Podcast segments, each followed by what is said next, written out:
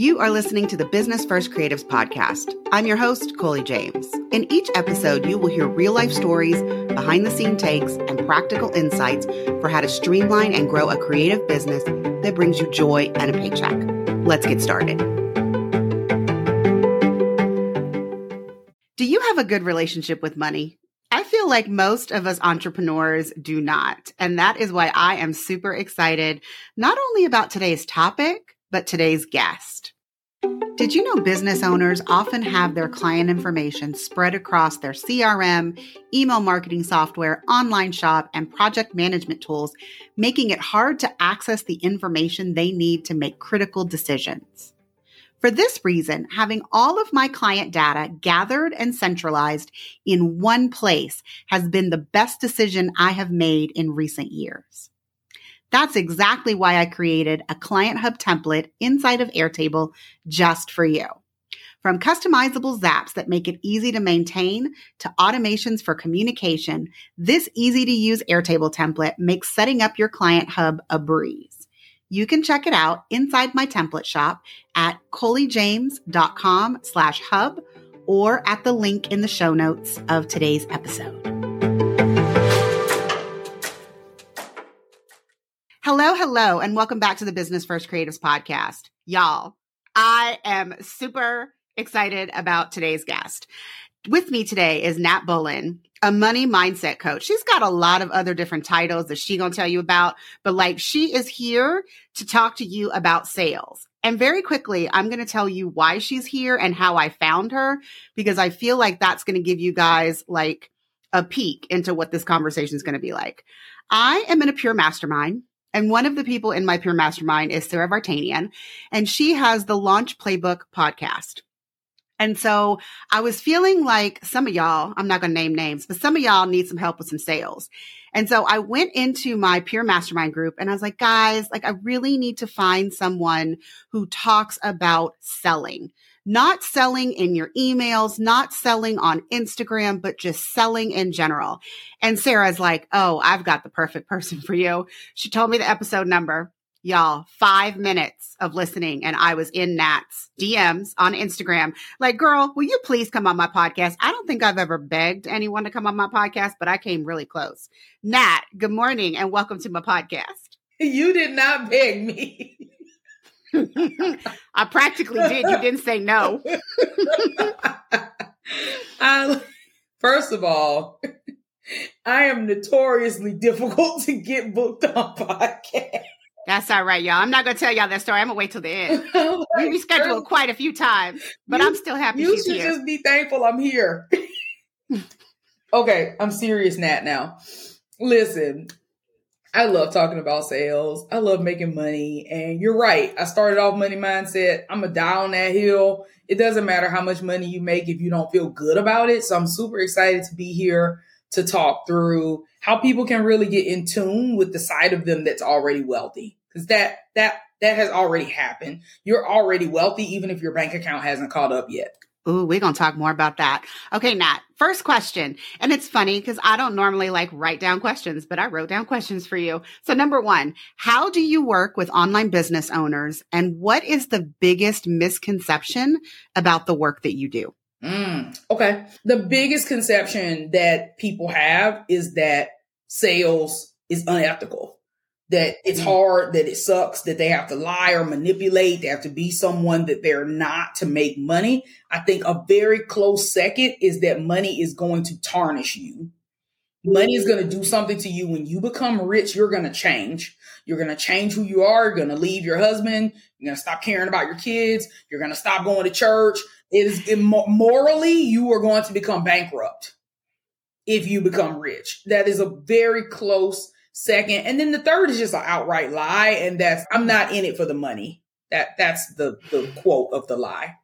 One thing that you said was confidence. And that is something that I feel like I mean, I'm a very confident person. And so I sometimes struggle to recognize that that is what other people are seeking, not only from me, but like from any coach that they hire or just in general, like what is holding them back is confidence. It's confidence in their marketing.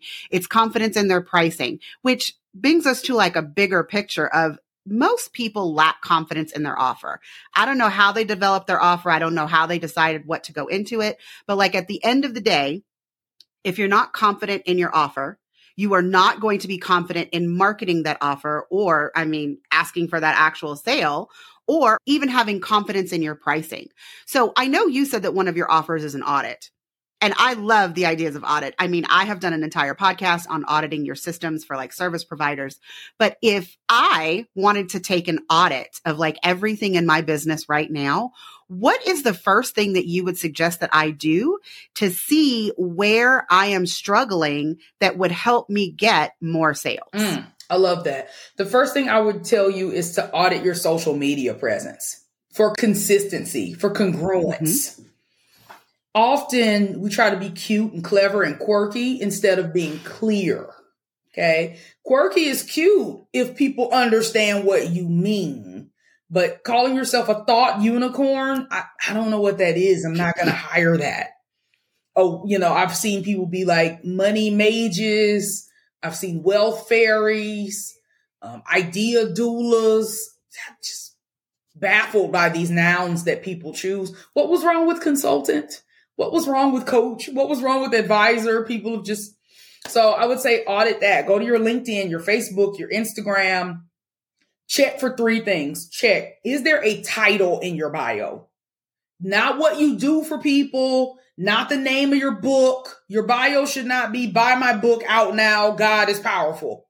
That's not a bio. Okay. Your bio needs to have who what you do. So mine likely says high ticket sales coach and messaging strategist. Is that consistent? The only thing I will say is sometimes people's LinkedIn is different because they're targeting a different client on LinkedIn, and that's okay. So if your LinkedIn is different, for instance, my LinkedIn bio is all encompassing because I get speaking gigs over there. Mm-hmm. So it talks about the money mindset and the sales that I was a for- former financial advisor because that matters to decision makers sometimes that I'm still regulated by FINRA. But I noticed that too. Check for broken links. You'd be surprised how many of y'all are posting. Click the link, click the bio, and the links are broken. Your Instagram, like just check to make sure every link that you have referenced works. And then three, what is it that you want people to feel? Ask yourself if the words you are choosing evoke those emotions. So I'll ask hmm. people, how do you want people to feel when they work with you? And they'll say, oh, empowered, powerful, strong, confident, intelligent, you know, well off, rich. Then you go on their site and it's broke, busted, disgusted, overwhelmed, struggling, unhappy, overwhelmed, scatterbrained. And it's like, do those words evoke the emotion that you claim you want people to have? A lot of us still message like it's 2019. It's real cringe at this point.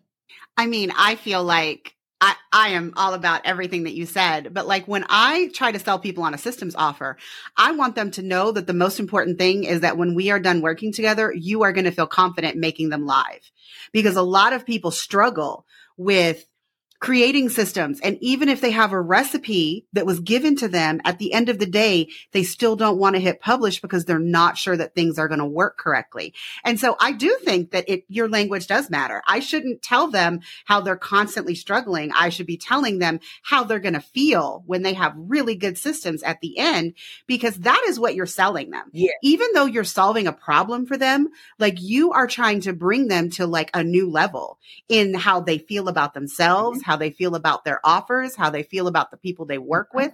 So I am with you on this language, Nat. I think everybody needs to give themselves an audit. Everybody. And I'm going to do that on my website everybody. to make sure that I don't not using it. Well, mm-hmm. because here's the thing. If I'm overwhelmed and stressed with my systems, I'm not going to pay you to fix them. I'm going to keep tinkering with them because that is my identity. I have identified as a person who is not tech savvy, but yet I've also identified as a person not smart enough to hire some help. So because of these two conflicting identities that I have chosen, the likelihood of me paying you is zero, right? So you really don't want to call out somebody who has a moral conflict with hiring you. A person who has tied their identity to sucking at tech and systems is not going to hire a done with you solution. They're just not. They might hire a DIY solution, but that also leads to people making content that's totally educational, which drives me crazy. It's nails on a chalkboard. I don't understand why people who want to do it for you spend all of their time trying to convince you how easy it is to do yourself. It's like the worst form of self sabotage. Oh my God, that's going on a quote card. It's I will just tell you right now. Self sabotage. Like if you want to make your life miserable, spend your entire life trying to position a done for you solution to a DIY mindset. That has got to be a new level of hell. Nat, I couldn't agree more. So one thing that I've heard you talk about in, in a previous podcast, and also we hugged each other at Make Your Mark Live. It was amazing. But one of the things that I've heard you talk about is making sure that your earning potential is in alignment with your beliefs. Yeah. And I think that that stems from like, you know, you're a money mindset coach. I'm telling everyone, you are the coach that they need, even if they don't realize it. Agree. But when it comes to telling mm-hmm, people this, I mean, they're just like, well, I don't know. You do, you do, you do, you do. You have a belief that is hindering you from going out and crushing your sales goals. You have a belief, you just don't know it because you inherited that belief from somebody. I mean, and the thing about this is, I feel like a lot of the times, and granted, I work with a lot of photographers, and mm-hmm. by nature, people feel guilty about charging for photos. Like they think that when they come, that photography should be accessible to everyone and that, you know, if you don't meet their price point, maybe you should meet them. Oh, my husband's a photographer. I know. I I don't necessarily think that it's all facets, but it's definitely very prevalent in like family photography. Yep. We all feel like everyone yep. deserves. Yep, he does all that. Yeah, yep. I, everyone deserves to have the photos on their wall, and so anytime you start a sentence with everyone deserves, like I feel like unless it's basic human right, I think everyone deserves clean drinking water. Mm-hmm. Yeah, I think that's a basic human right. But to me, photography, professional photography is a luxury. My husband has cameras that are worth two, three thousand dollars. Why would everyone deserve to get their photos taken with his expensive equipment? Me personally, I agree. but I would be the most exclusive photographer ever. I would take like one photo a year. So you, don't take advice from me, photographers, okay? Because I would be the most exclusive, and I would take like a picture of like one Tom Ford shoe, like one foot in one shoe a year. Like I would take one picture for British Vogue and be like, well, that's it. I have a 17 year wait list because I only take one photo a year. it's like the Matt. Olympics. You have to save up for like four years to have a chance again. I mean, I think that you would make a, you would probably make a pretty fantastic brand photographer. I'm going to be honest. Oh, no. I think you have the mindset. yes. Terrible. Oh God. You hand me the camera. I'm handing it back. I'm the least photogenic person that ever existed. But you wouldn't, you wouldn't be in front of the camera. You would be behind the camera. It's gonna I'm sure your husband could teach you a thing or two. I mean, come on, Nat, let's learn some new skills. I only have two skills. What are those two skills? I'm curious. Being incredibly honest and keeping money first. those are two those very are good things to have. Skills.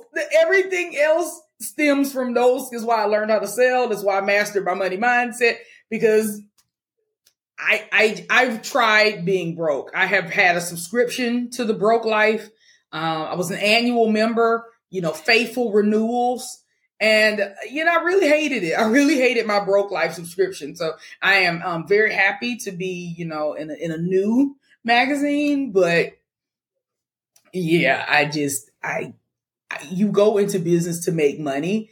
And I think we like to tell ourselves, well, no, I want to help people. I want to change lives. But all of mm-hmm. those things that people want to do, it takes money to do them. So just, I don't know why. And only women get taught this. Men do not get pushed this rhetoric that they have to choose between making lots of money and making lots of impact. Only women get pushed down into this rhetoric that becoming rich is somehow going to diminish the work that they've done in the community or change them. And I've literally had people tell me to my face and on Facebook that once I become a millionaire, that I am going to change, that my moral code will slip and that I will be a bad person.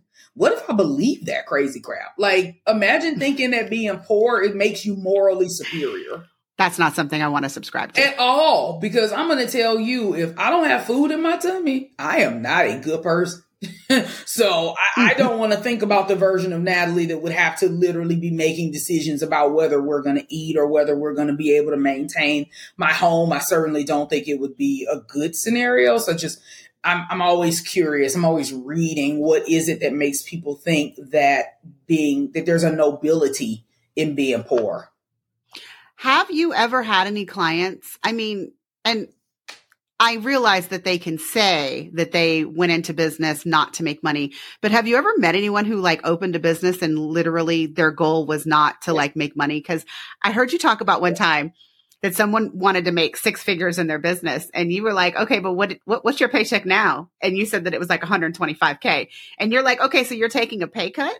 And like when I heard you say that on the podcast, I was like, oh, but Nat, that's me. So I opened my business not because I didn't anticipate making money. That's not me. Believe me, that's not me. But at the time, I was a stay at home parent and I had already gone from being the breadwinner in this household to then becoming a stay at home wife for like a hot second before I was a stay at home mom.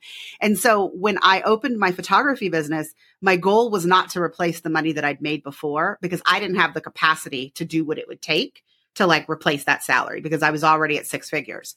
But what I wanted to make sure was that every hour that I spent on my business that I made the same amount of money my husband did per hour. Like that was my goal. I wasn't making anywhere near as much as he was because I wasn't working. I mean, I had Chloe, she was at home with me, but I feel like I work with a lot of people or I meet a lot of business owners to where they don't go into business necessarily thinking that their goal is making money. It is to work and not have to stay at a nine to five or not have to yeah. So how do you overcome that that mindset? Like what does someone have to do to convince themselves my business should be profitable it should be sustainable and it is okay if i make money or that i ask for the sale? Yeah i'm gonna tell you the truth. That is not a mindset that i would actively try to overcome. I work with people who have already decided that they want to make money convincing people that they ought to make money is is not my ministry. However, I do believe that underneath all of that, I want to help people. There is still at least an awareness of economics where they know they need to be bringing in money. I would encourage somebody who is vehemently against charging for their business. Your mission will go further if it's well funded. Mm-hmm. So I would mm-hmm. ask them to reconnect with their mission. Now, if the only reason you went into business was to quit your job, you hate your job, then you might not have a mission, and that's another problem altogether. But if you actually have a mission, if your business exists for a reason other than your ego, it's here to accomplish something. It's here to make people's lives better. I want you to ask yourself how much more impact you could have if you were well funded. For instance, if you're a religious type of person and you like to go to church and you like to tithe 10% and your church needs a big fundraiser. They want to replace all the pews in the church. They want to do a whole renovation and it's $50,000. What would it do for your church if you could end the fundraiser with one check that was $50,000? Okay. They, what would that do for the kingdom of God? If that's important to you, right? What would it do for you if you were a volunteer at the soup kitchen on the weekends instead of just feeding the homeless, what would happen if you could actually give $5,000 a month to the homeless shelter so that they could buy even more meals? What would happen? You know, I think a lot of times we think, I don't want the money because I don't want it for me. But you're not the only stakeholder in your business. Your, your business has lots of stakeholders. Your partner, your parents, your children, generations to come, your city, your state, your community, sometimes your country. Oprah gets credited as one of the most famous billionaires in the United States. She's a worldwide impact because of her wealth. And so you can only get, you can't get very far in your own personal money. You can't. You're either going to have to leverage other people's money or you're going to have to generate more revenue. That's just what's going to happen. And so the sooner you come to terms with that, the better. I also think that a lot of times people go into business with like freelancer gig energy. And I don't mm-hmm. judge that because I definitely did. I just wanted to be a paid freelancer. I just didn't want to be a broke freelancer. But just because you went into business without a specific goal or theme doesn't mean you have to stick to it. I went into business to earn more money. Full stop. That's why I quit my job. I wanted to make more money. I didn't want freedom. I didn't want world domination. I wanted more money. And so if you didn't want that, let's say you went into business because you just wanted more time with your children. Great. Mm-hmm. When you don't ask for the sale, how many hours do you spend lamenting about money, tinkering with your website, beating yourself up, looking at your financial statements, juggling things around, paying How much time do you actually spend doing the business you love versus stressing about the money? What if you could take all the time that you spend stressing about money and put it on something productive?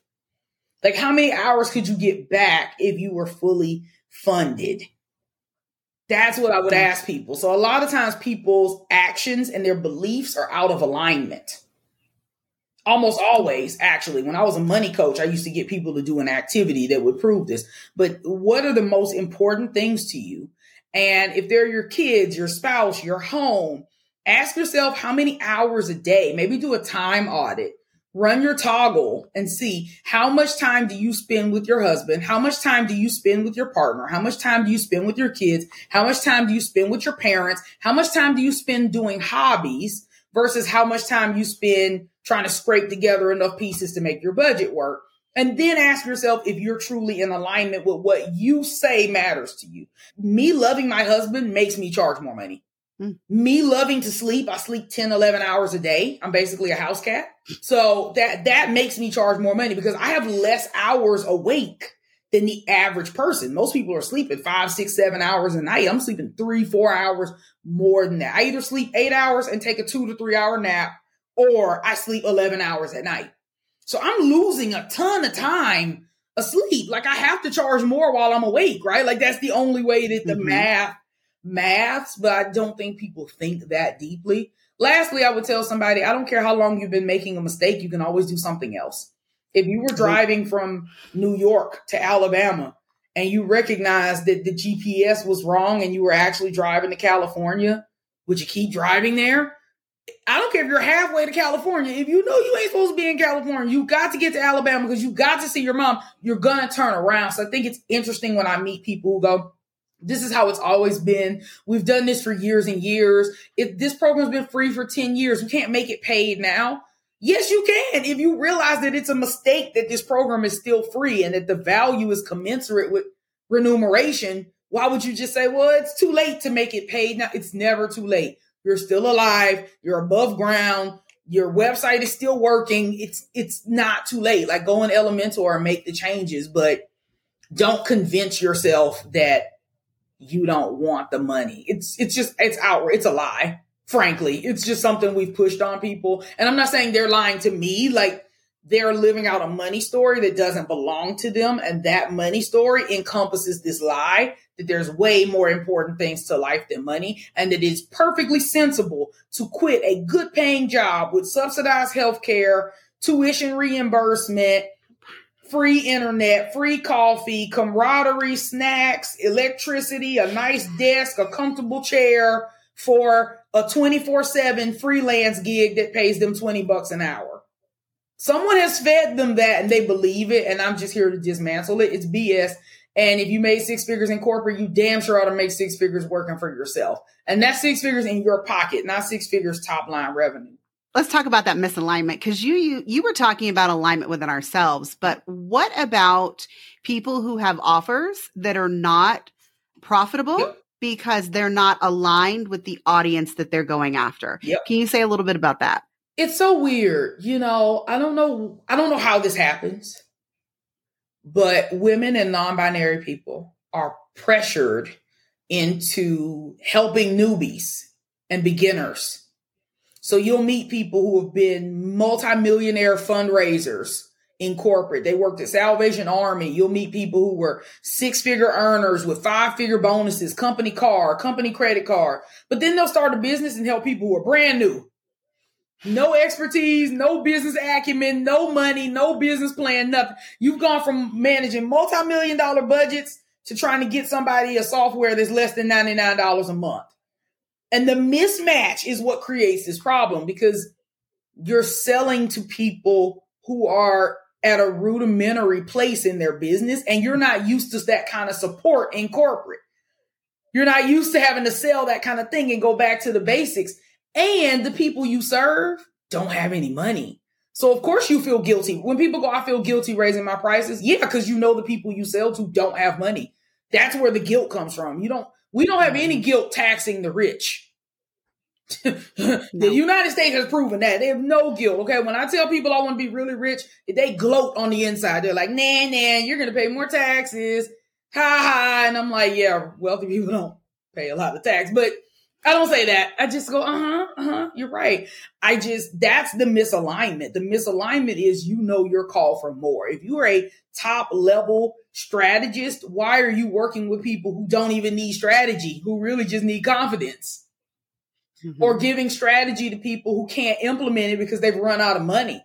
I don't know about you, y'all, but I've definitely bought into strategy that I later didn't have the funds to implement. That happens. So to me, that's where the misalignment comes in. Somebody is out here telling people who start businesses, you're new in business. So you're new in life. You're an infant now. All of your learned skills in corporate have been erased from your mind. It's like men in black with the little black shiny thing you press the button and now you, you, you, have no memory. So people start businesses from ground zero instead of as a continuation of what they learn from their corporate positions. And then they charge really low prices, even though they're accustomed to handling big money. And then they wonder why they have this misalignment. That's where the misalignment is. You're called for bigger and better. I don't know if you know this about me. My mom was a school teacher her previous profession was a school teacher. My grandfather, John Henry, was a school teacher. He passed away six years ago. And his mother, Mary, was a school teacher. And Mary's father was a school teacher. And Mary's father's father was a slave. So my family is school teachers. That's what we did. And I, when I was young, I thought about becoming a school teacher because that's what the Campbells do. And I remember my grandfather telling me something along the lines of, that's not your highest use. Like you could do better than us. You got so much more opportunity. You could do something else. And I think that's what I want to key in for these entrepreneurs. What is your highest and best use? What are the biggest, most complex problems you can solve? Those expensive, expansive problems that are getting worse for your client every day that you don't solve. What is the, the most advanced thing you can do? Sell that most people who get bored or broke or burn out in their business are selling something they don't even like. They don't even enjoy the mm-hmm. delivery of it. And if you hate delivering it, you're of course you're not going to sell it. Why would you sell something you hate doing? It just doesn't make sense. I feel like you just went just okay. So let's let's take a step back.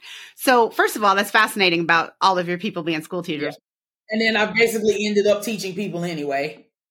I mean, you're teaching about their money though. It's a good goal. But my mom is a college professor. My stepfather is a college professor. So what I did before I owned my own business was ta-da! I was a college professor. So I mean, I just did what they did. It was easy. Right. I was good at math. I like that they got those, you know, extended summer vacations every year. I mean, you know, I had a goal. That was what I did. But coming back to like this alignment and selling something that number one, you may not believe in. And number two, you're selling it to like those beginners initially. I feel like the thing that people don't understand, and it's the same thing about beta offers, because I know that you got an opinion about that too. But beta offers and selling to beginners, you don't necessarily take those people with you. Like it would be one thing if you were selling something to a beginner and those same people would like take your next offer, which was more money, and then your next offer, which was more money. But most people are not following you like that. Nope. So you're teaching to the beginners and you've got like this really, it doesn't necessarily have to be what we define as low ticket, but it's cheap. Right. It's lower cost, whatever it is. We're selling this to them. And when those people have outgrown their offer, you have to go find a brand new crop of beginners. Right. To buy your services. And you have no again. money to run ads so how do you continue to pack out this monthly masterclass with new beginner leads? Because a good coach coaches people out of their programs. When I meet coaches who tell me they've had all the same roster for 10 years, it's a little, it's a little in my mind. I'm just like, they don't ever progress. Now, some of those people, like you said, have an ascension ladder where these mm-hmm. clients have been in multiple programs. I also think the biggest misconception in our corner of online business is that you are supposed to put high ticket buyers in low ticket offers and then move them up the ascension ladder, which is weird. If you have low ticket offers, therefore a certain kind of buyer, a person who doesn't know you, doesn't trust you yet, is of the socioeconomic status where they cannot afford to invest high ticket. Maybe a person who's dipping a toe in the thing you're telling them, like PR.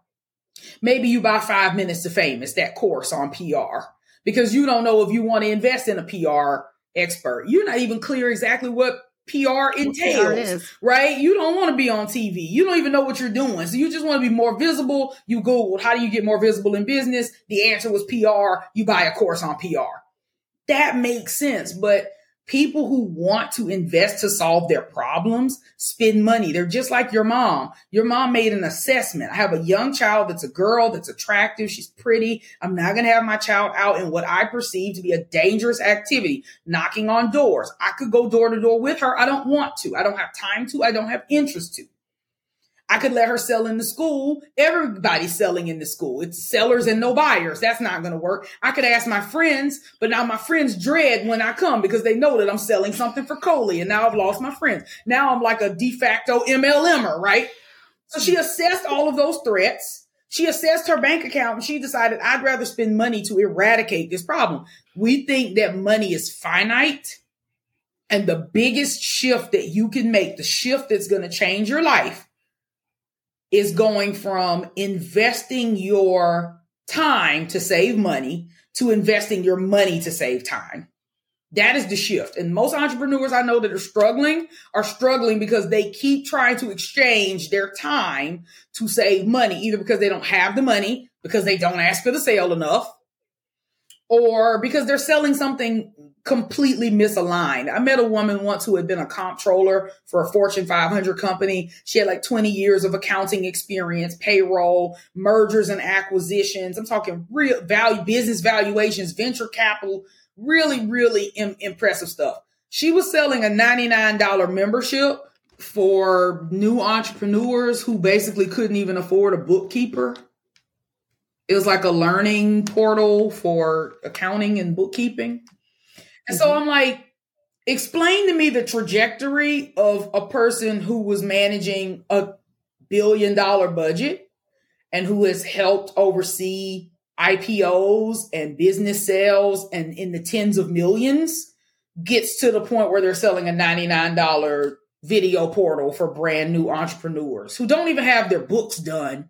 So like what they don't even have any data to make this look it's it's it's silly. And she couldn't figure out why she wasn't making money. I'm like, there's no merit to this. Why not just be an mm-hmm. accountant to big seven and eight figure firms and charge them ten thousand dollars a month and run their payroll and and why not just do the thing? Why not? But people are convinced that it's easier to sell low ticket, that it's easier to get money from people when it's a small amount. But you have to ask yourself, how much money does the person have that you're trying to get? somebody like me, it is very difficult to get me to buy a low ticket DIY thing because I know I'm not going to invest the time to actually use to it. it. So I'm not going to come to your masterclass or your workshop, whatever the upsell is. You should probably just go and tell me in the DMs because I'm not going to be there because an hour of my time is worth at least $500. Right now, I sell a 30 minute strategy session is 250 bucks, at least $500 an hour. So why would I spend an hour in a $47 masterclass to hear you pitch the thing you actually wanted to sell me? Just sell it to me. I'm not saying there's never a mm-hmm. place for conversion events, but I feel like what most people do is a roundabout way to make money. Do you watch Scooby Doo or have you ever watched Scooby Doo? I have. Okay. Scooby, Fred Jones in Scooby Doo is famous for Rube Goldberg traps. Rube Goldberg is a cartoonist. He used to make these very archaic. The ping pong ball falls on the paddle and it bounces once and then it falls in the lake mm-hmm. and then mm-hmm. the lake swirls and then it moves down up, you know, and there's like 20 steps to catch the ghost. That's what a lot of people's funnels are. They're these Rube Goldberg contraptions. And I'm like, you know, the, the straight line path to making money is super easy. And there's a principle called Occam's razor where basically the, the simplest path is you, all things considered equal, the simplest option is normally the best one. And for mm-hmm. some reason, people like to be convoluted and they think, well, making money is hard. And we believe this. And we believe this because that's what we're taught. Do you have McDonald's money? Money doesn't grow on trees, right? We believe these idioms. And so we have a core belief that making money is hard. Therefore, we make complicated funnels, hard funnels, difficult funnels, low price to mid price to high price, make these wide business models. We give people all this sales friction to keep them from getting on calls. We basically are creating an obstacle course between us and money because that is in alignment with our belief system. If you truly believe that making money from your gift was easy, you would eliminate all of that frustration and just sell the straight line logical thing to sell. Just ask. You would just ask for the damn money. If I want, I tell people, if you want $10,000, ask for $10,000, not $47. Like if I actually want $10,000, and I do, I would love to close a $10,000 sale today. So I'm very likely after this podcast and after my next coaching call, gonna get in the DMs and I'm gonna make some offers to people. I'm gonna ask them to pay me $10,000 because that that will accomplish my goal a lot faster than the ruse of well i actually only want $200 why don't you download my podcast and then listen to my podcast for a few weeks? Then you can do my vip day. And then after we've done my vip day then i can maybe slide in the why why? I'm just going to assume that people are busy and direct, just like I am. And I'm going to ask them if they're looking for some support. I'm going to ask them some questions about their needs. I'm going to present them a solution. And if the solution makes sense, they're going to say yes. And, and that'll be that. You know, I just, I'm, I'm, I think I'm too simple and that's good and bad. But in the money mindset arena, it's great because I just don't let myself get bogged down with the stuff that most people do that makes them go, Natalie, how do you do this? How do you make it so easy? Simple. I have a lot of work to do. And so, like, the longer I spend trying to sell people stuff, the less time I have to actually serve my clients. So, I think that there's also something to be said that people don't really believe that people like you and me exist because I don't like webinars. I meet people all the time that are like, no one's buying in this environment. I'm like, what are you talking about? I've spent a fortune. I just hired a business consultant for $10,000. I paid her in full. I just hired a new ops consultant. She's like $9,000 quarterly. I paid her in full for the quarter because it was cheaper than paying for the month. I've got a deposit on hold with a person who does um, PR and visibility. I've literally spent tens of thousands of dollars in the last few weeks. And I'm not a unicorn. There are lots of businesses that are still buying right now because they still have needs. And there are lots of businesses with access to capital. If all of your prospects are broke, sell to different new prospects. Audience. This is not indicative of the world at large. The United States is the wealthiest country in the world. So if you sell to people in the United States or Canada or Europe for that matter, they have money. That you're not, I know very few people are actively selling to people in third world countries where there's actually abject poverty on a widespread scale. And even third world countries have pockets of wealth, like the countries that people tell us, you know, they tell black people all of Africa is poor. Africa has lots of resources. There's lots of people in Africa with money. And no, everybody in Africa is not a scammer either, right? Like there's a lot of misconception around money that happens. I want you to just suspend your beliefs. What if you believed that your gift deserves compensation? That there were people in the world with money, that there are people in the world who need what you offer, and that your job is to attract them or find them. Then how would you move forward in the world? If it's different than you move now, you need to change. Okay, I'm gonna ask you one final question, Nat, because I can't help it. I'm the math teacher. How do we figure out what our pricing should be? Like, I want Ooh. you to talk about the math. Ooh, you know what I mean? Yeah. Because yes, I know, I know. I know. Okay, there's three components of pricing, and they are how do you feel energetically lit up? I.e., how much do you need to charge me to be excited to do the job?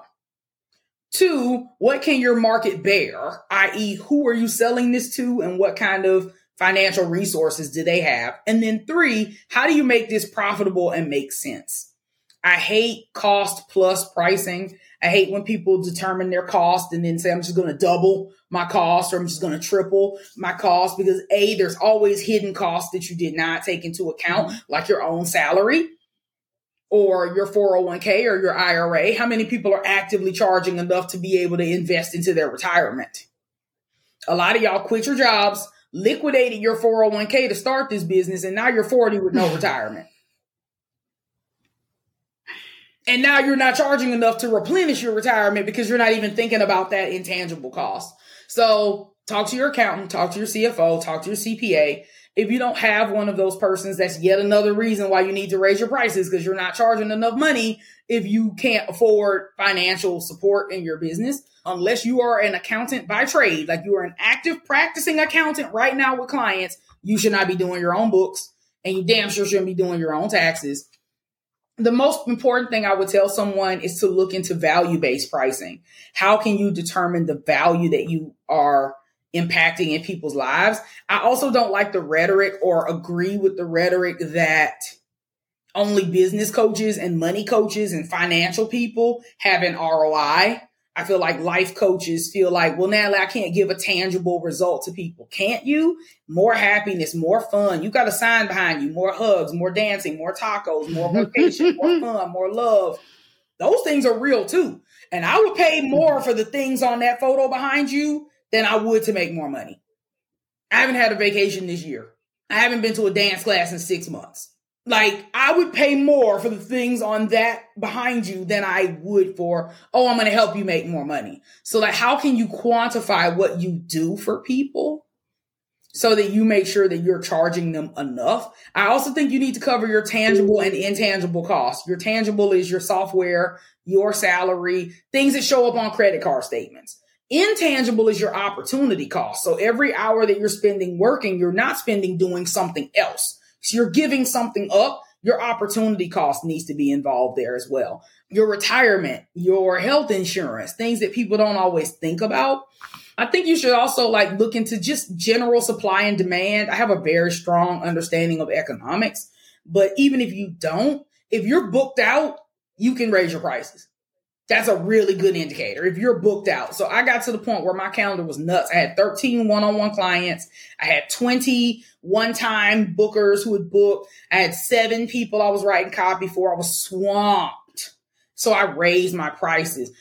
A, usually you'll get a better type of client when you do. And B, it gave me some space because it created a little sales friction. People saw the price and went, hmm, I don't know if I want to pay that much, which was good for me because it let me get caught up on the work.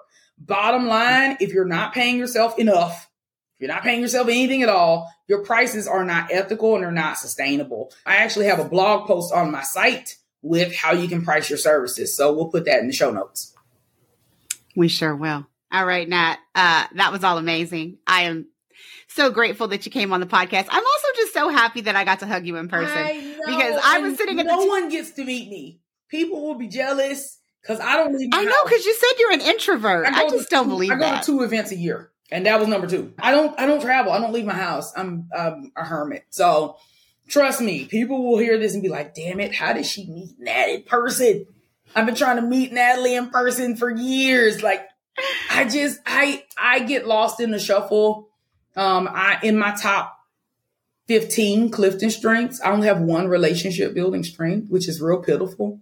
So um. I'm really poor in that area. And so I have to lead with my influence. So after I did my speech on stage, then people were like, Ooh, I want to talk to you. So I kind of have to do that. I have to use my influence to get people to want to build a relationship with me because I don't really have a skill to build a relationship with not as easily as some people do for sure. I mean, I heard you on stage and I was like, well, I mean, the talk was good, guys, but she's going to be on my podcast in like two weeks. So, I mean, I don't need to run and flock and talk to Nat because she's going to be on my podcast in two weeks. I was like, so listen, y'all, when it comes out, I will email all of you so that you can just get an extension of this TED talk when she Love. comes on. Yeah, we had a good time. All right, Nat, I am going to put in the show notes that blog post, but just tell people where they can find you on social media in general in case they want to pop into your DMs yes. since I know that you love the DMs. So you can follow me on Instagram. My handle is at unapologetic wealth. Facebook is really where all the shenanigans are. That's where you should show up. I have over 95 Facebook lives. They're basically master classes. I'm the only Natalie Bullen on Facebook that I have found. I married a man with an incredibly unconventional last name, which I'm forever thankful for because my maiden name was a nightmare. Johnson. All right, y'all. That's it for this episode. See you next time. Bye. Thanks for listening to the Business First Creatives podcast. For more information on this podcast, including show notes and links to the video podcast, please visit coleyjames.com slash podcast. Are you loving the podcast? Sharing is caring. Until next time.